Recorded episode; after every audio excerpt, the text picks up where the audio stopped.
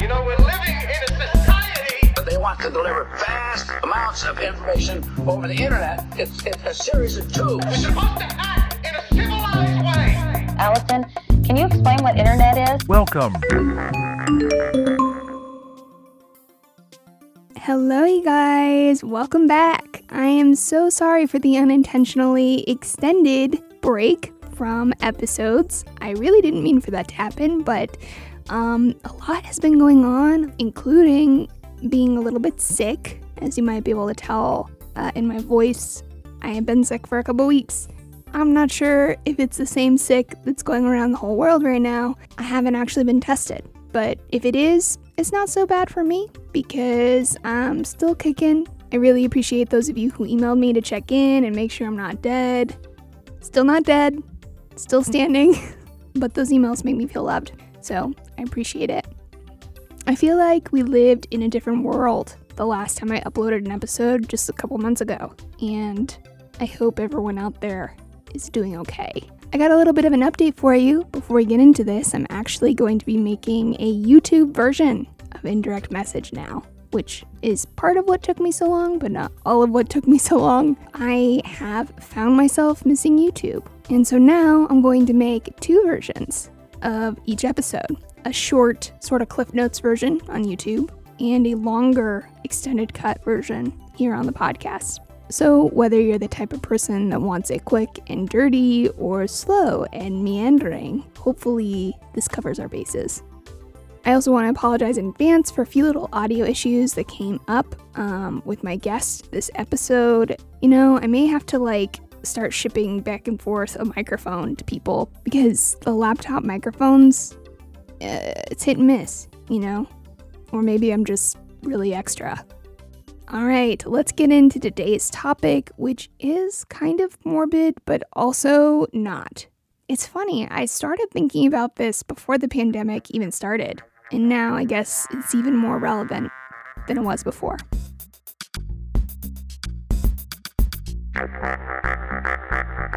I think that all of us ponder at some point or another whether or not we're afraid to die.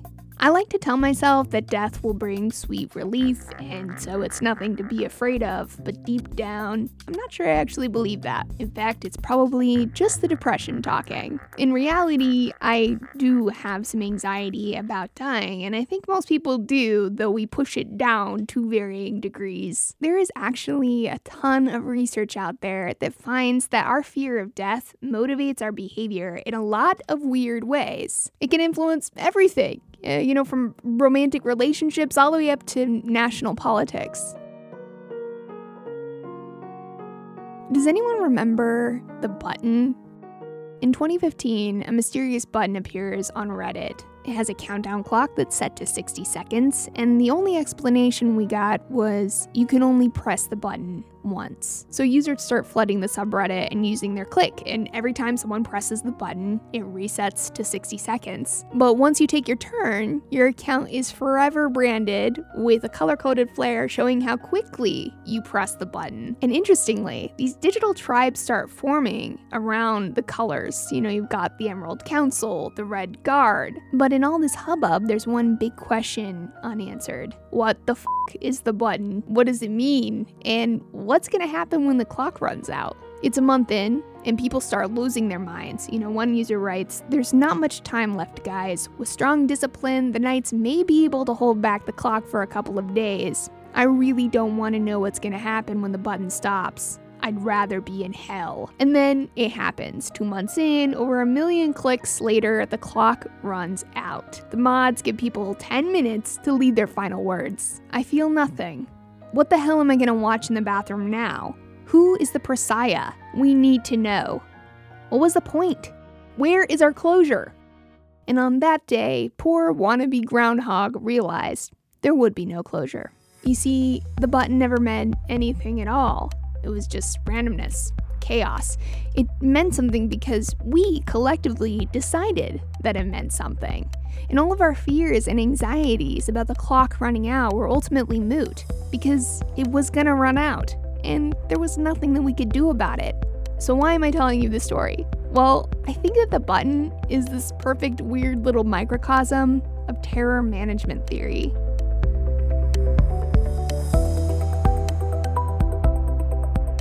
My guest today is Dr. Jeff Greenberg. He's a social psychologist who coined terror management theory. He had a lot to share about how fear of death plays out in our lives and in society, all the ways that we psychologically attempt to live forever, and how to rein in some of that existential terror. I hope you enjoy our conversation.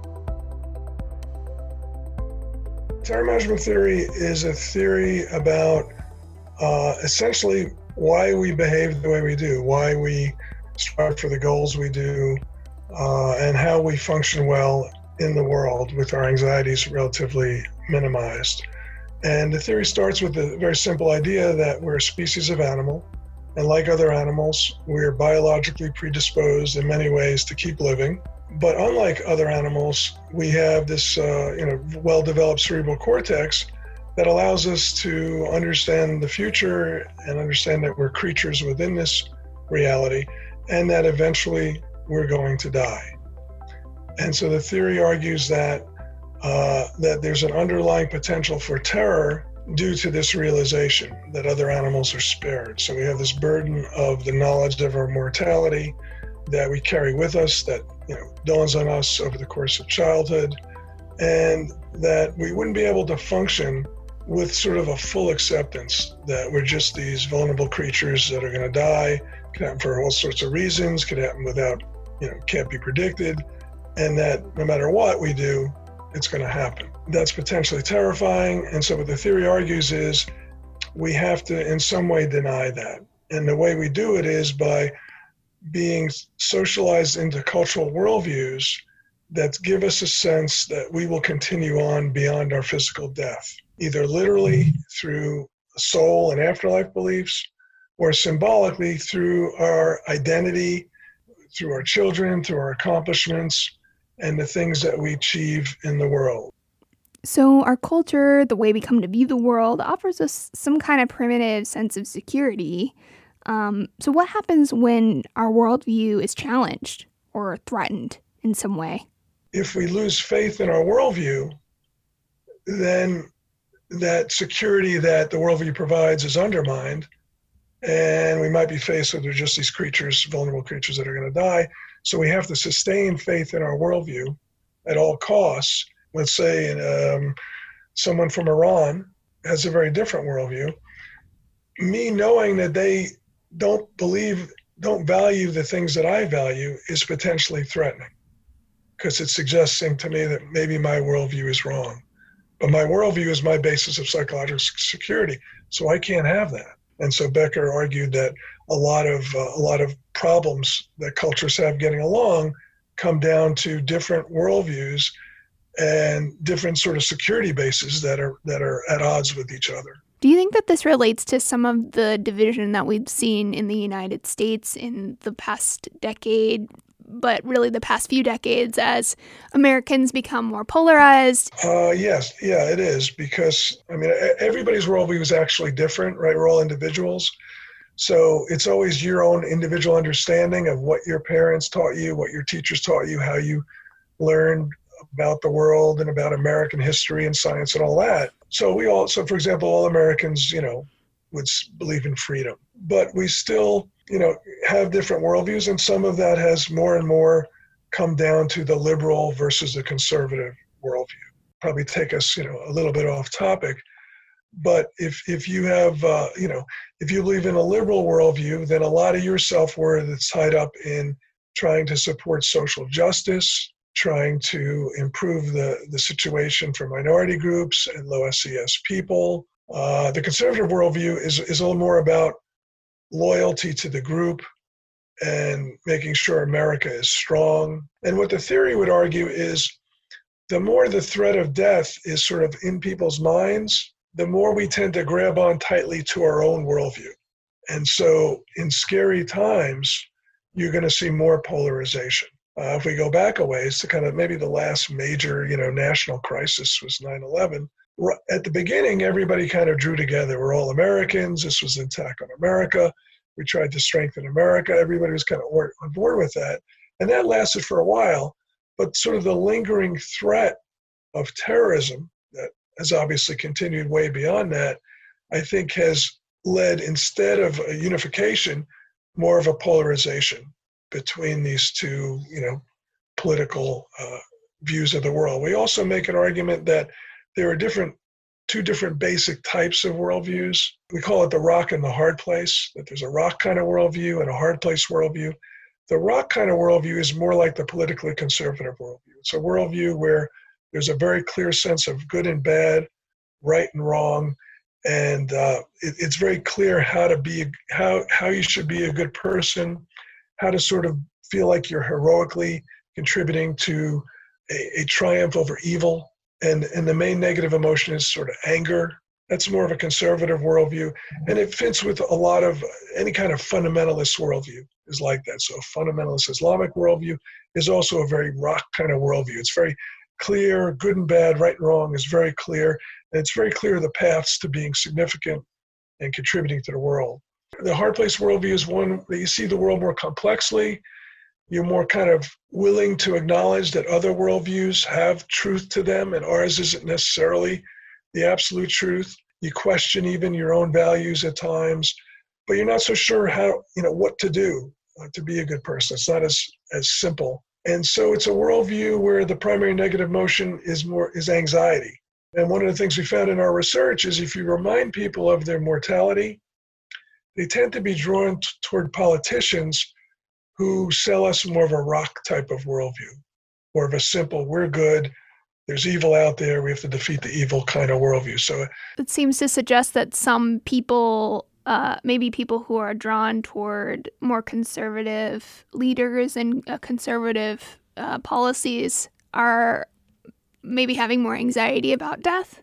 Is that what you're saying? Yeah, I would say that, that they uh, are more focused on in a sense, using their political beliefs as a way to quell their anxieties about death because their identification with America is part of the way they feel invulnerable in a sense. And I think liberals identify a little bit less, and, we've shown this empirically, they, they, they identify less strongly with their nationality. They're less they're less sort of invested in nationalism. And so their their ways of coping with the fear of death is a little more individualized, a little bit more trying to accomplish things in their own lives a little more personalized rather than through national identity.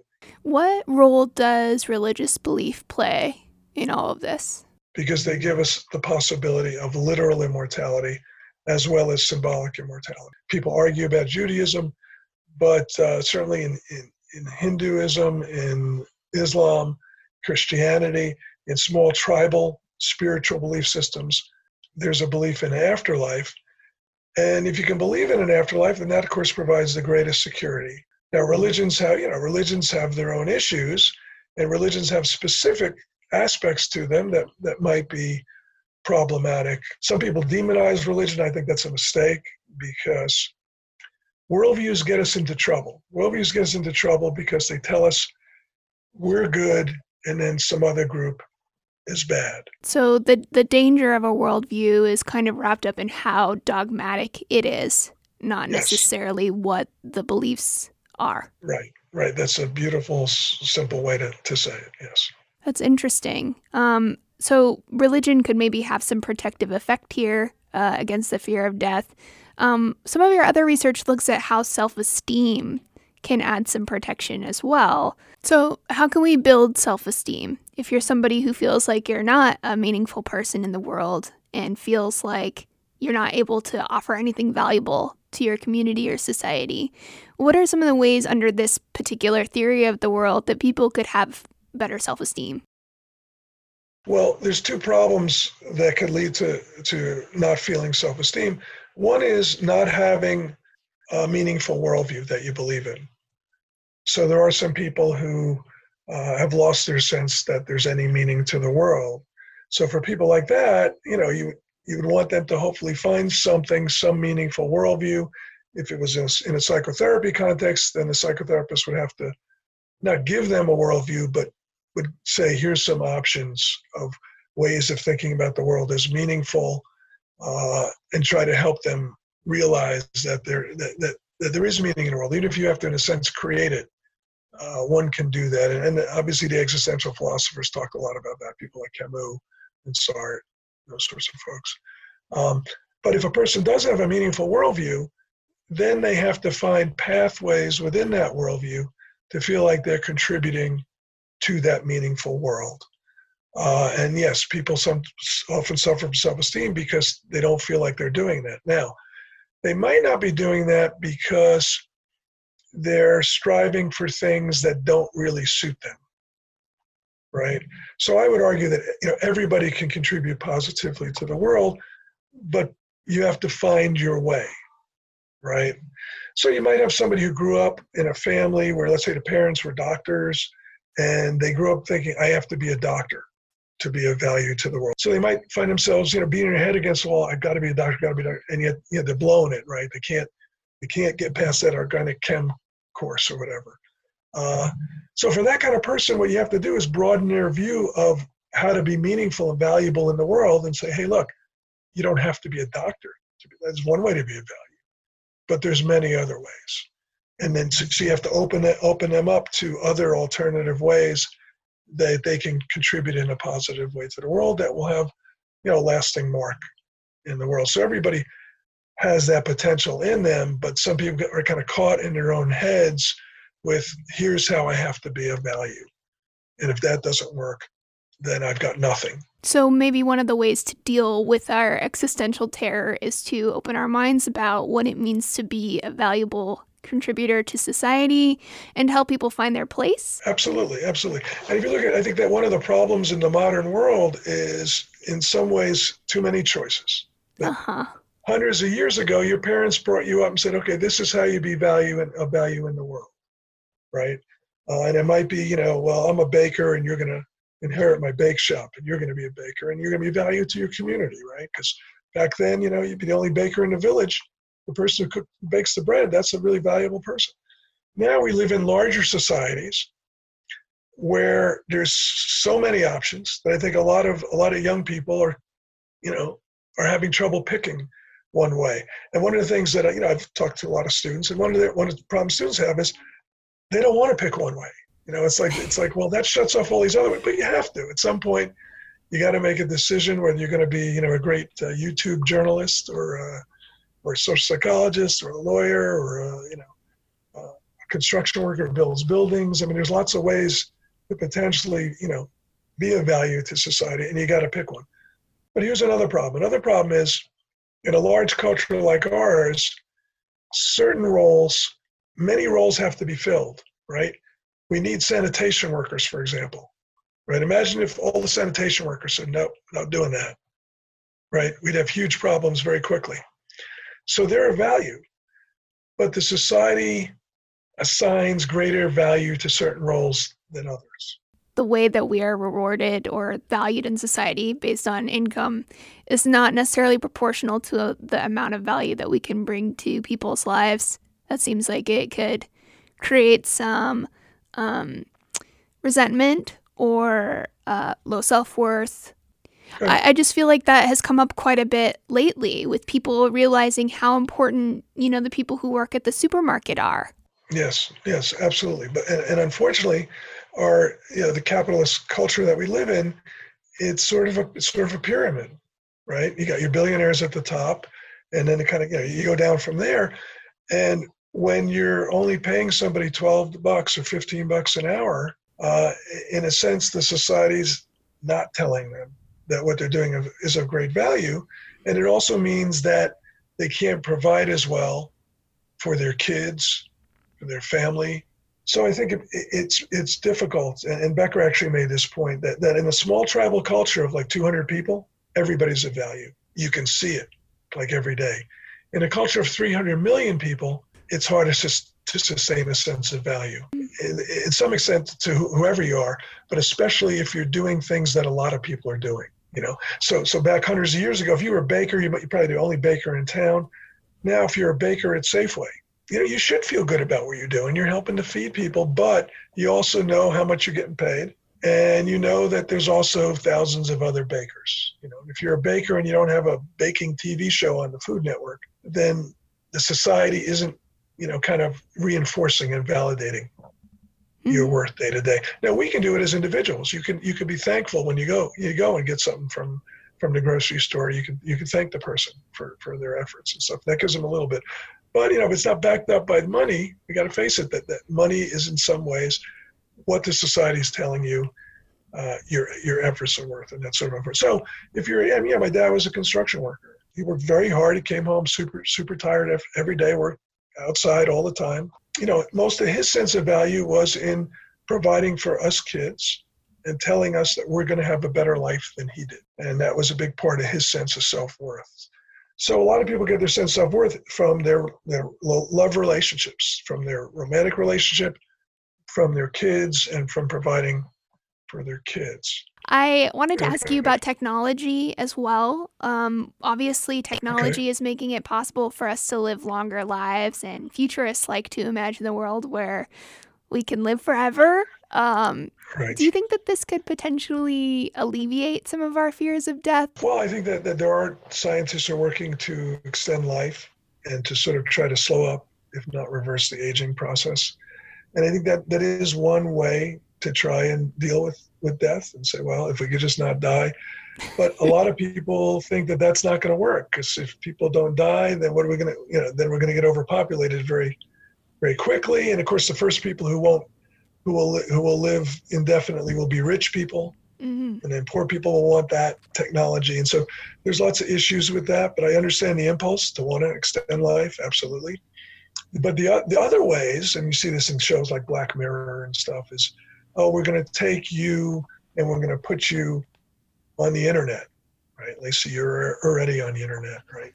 Uh, but we're going to make sure you're there permanently. We're going to take Oh God. your we're going to take your consciousness and your personality and you know lacey green is going to forever exist in the in the cyber in the cyber world.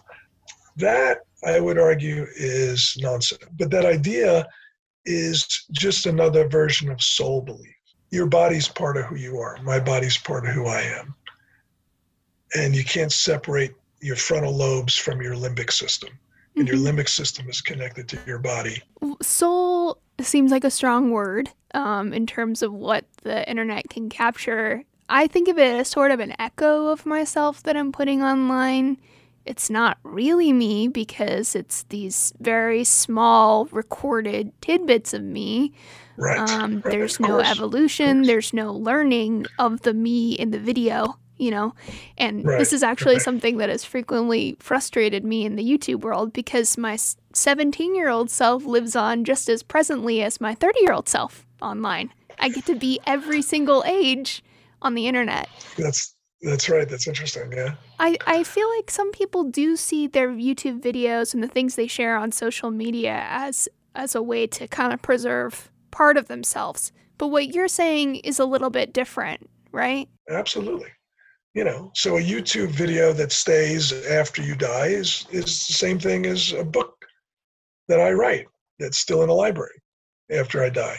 It's not literal. It's not literal immortality, but it is. It's a and it's it's fine as a basis for symbolic immortality. And it also, I think, this is an interesting lens for understanding people's drive to get get a lot of um, recognition online. I think that that's that can be positive. That making content online, you know, if you feel like it is a part of yourself and it's a way to make an impact, can be great. I also see it go in some unhealthy ways, uh, similar to religious belief, right? Where you invest too much in maybe some unhealthy beliefs or behaviors that you need to do X, Y, Z to be valuable. You need to get a million views or, you know, whatever it might be in order to have your digital uh, person be significant or, or valuable. Right. It becomes too rigid, too concrete, and then yeah, I've heard that that that kids now, you know, ten year olds are like, how many likes do I have on my Instagram? And they they get the press They get depressed if they don't get enough likes in a given day.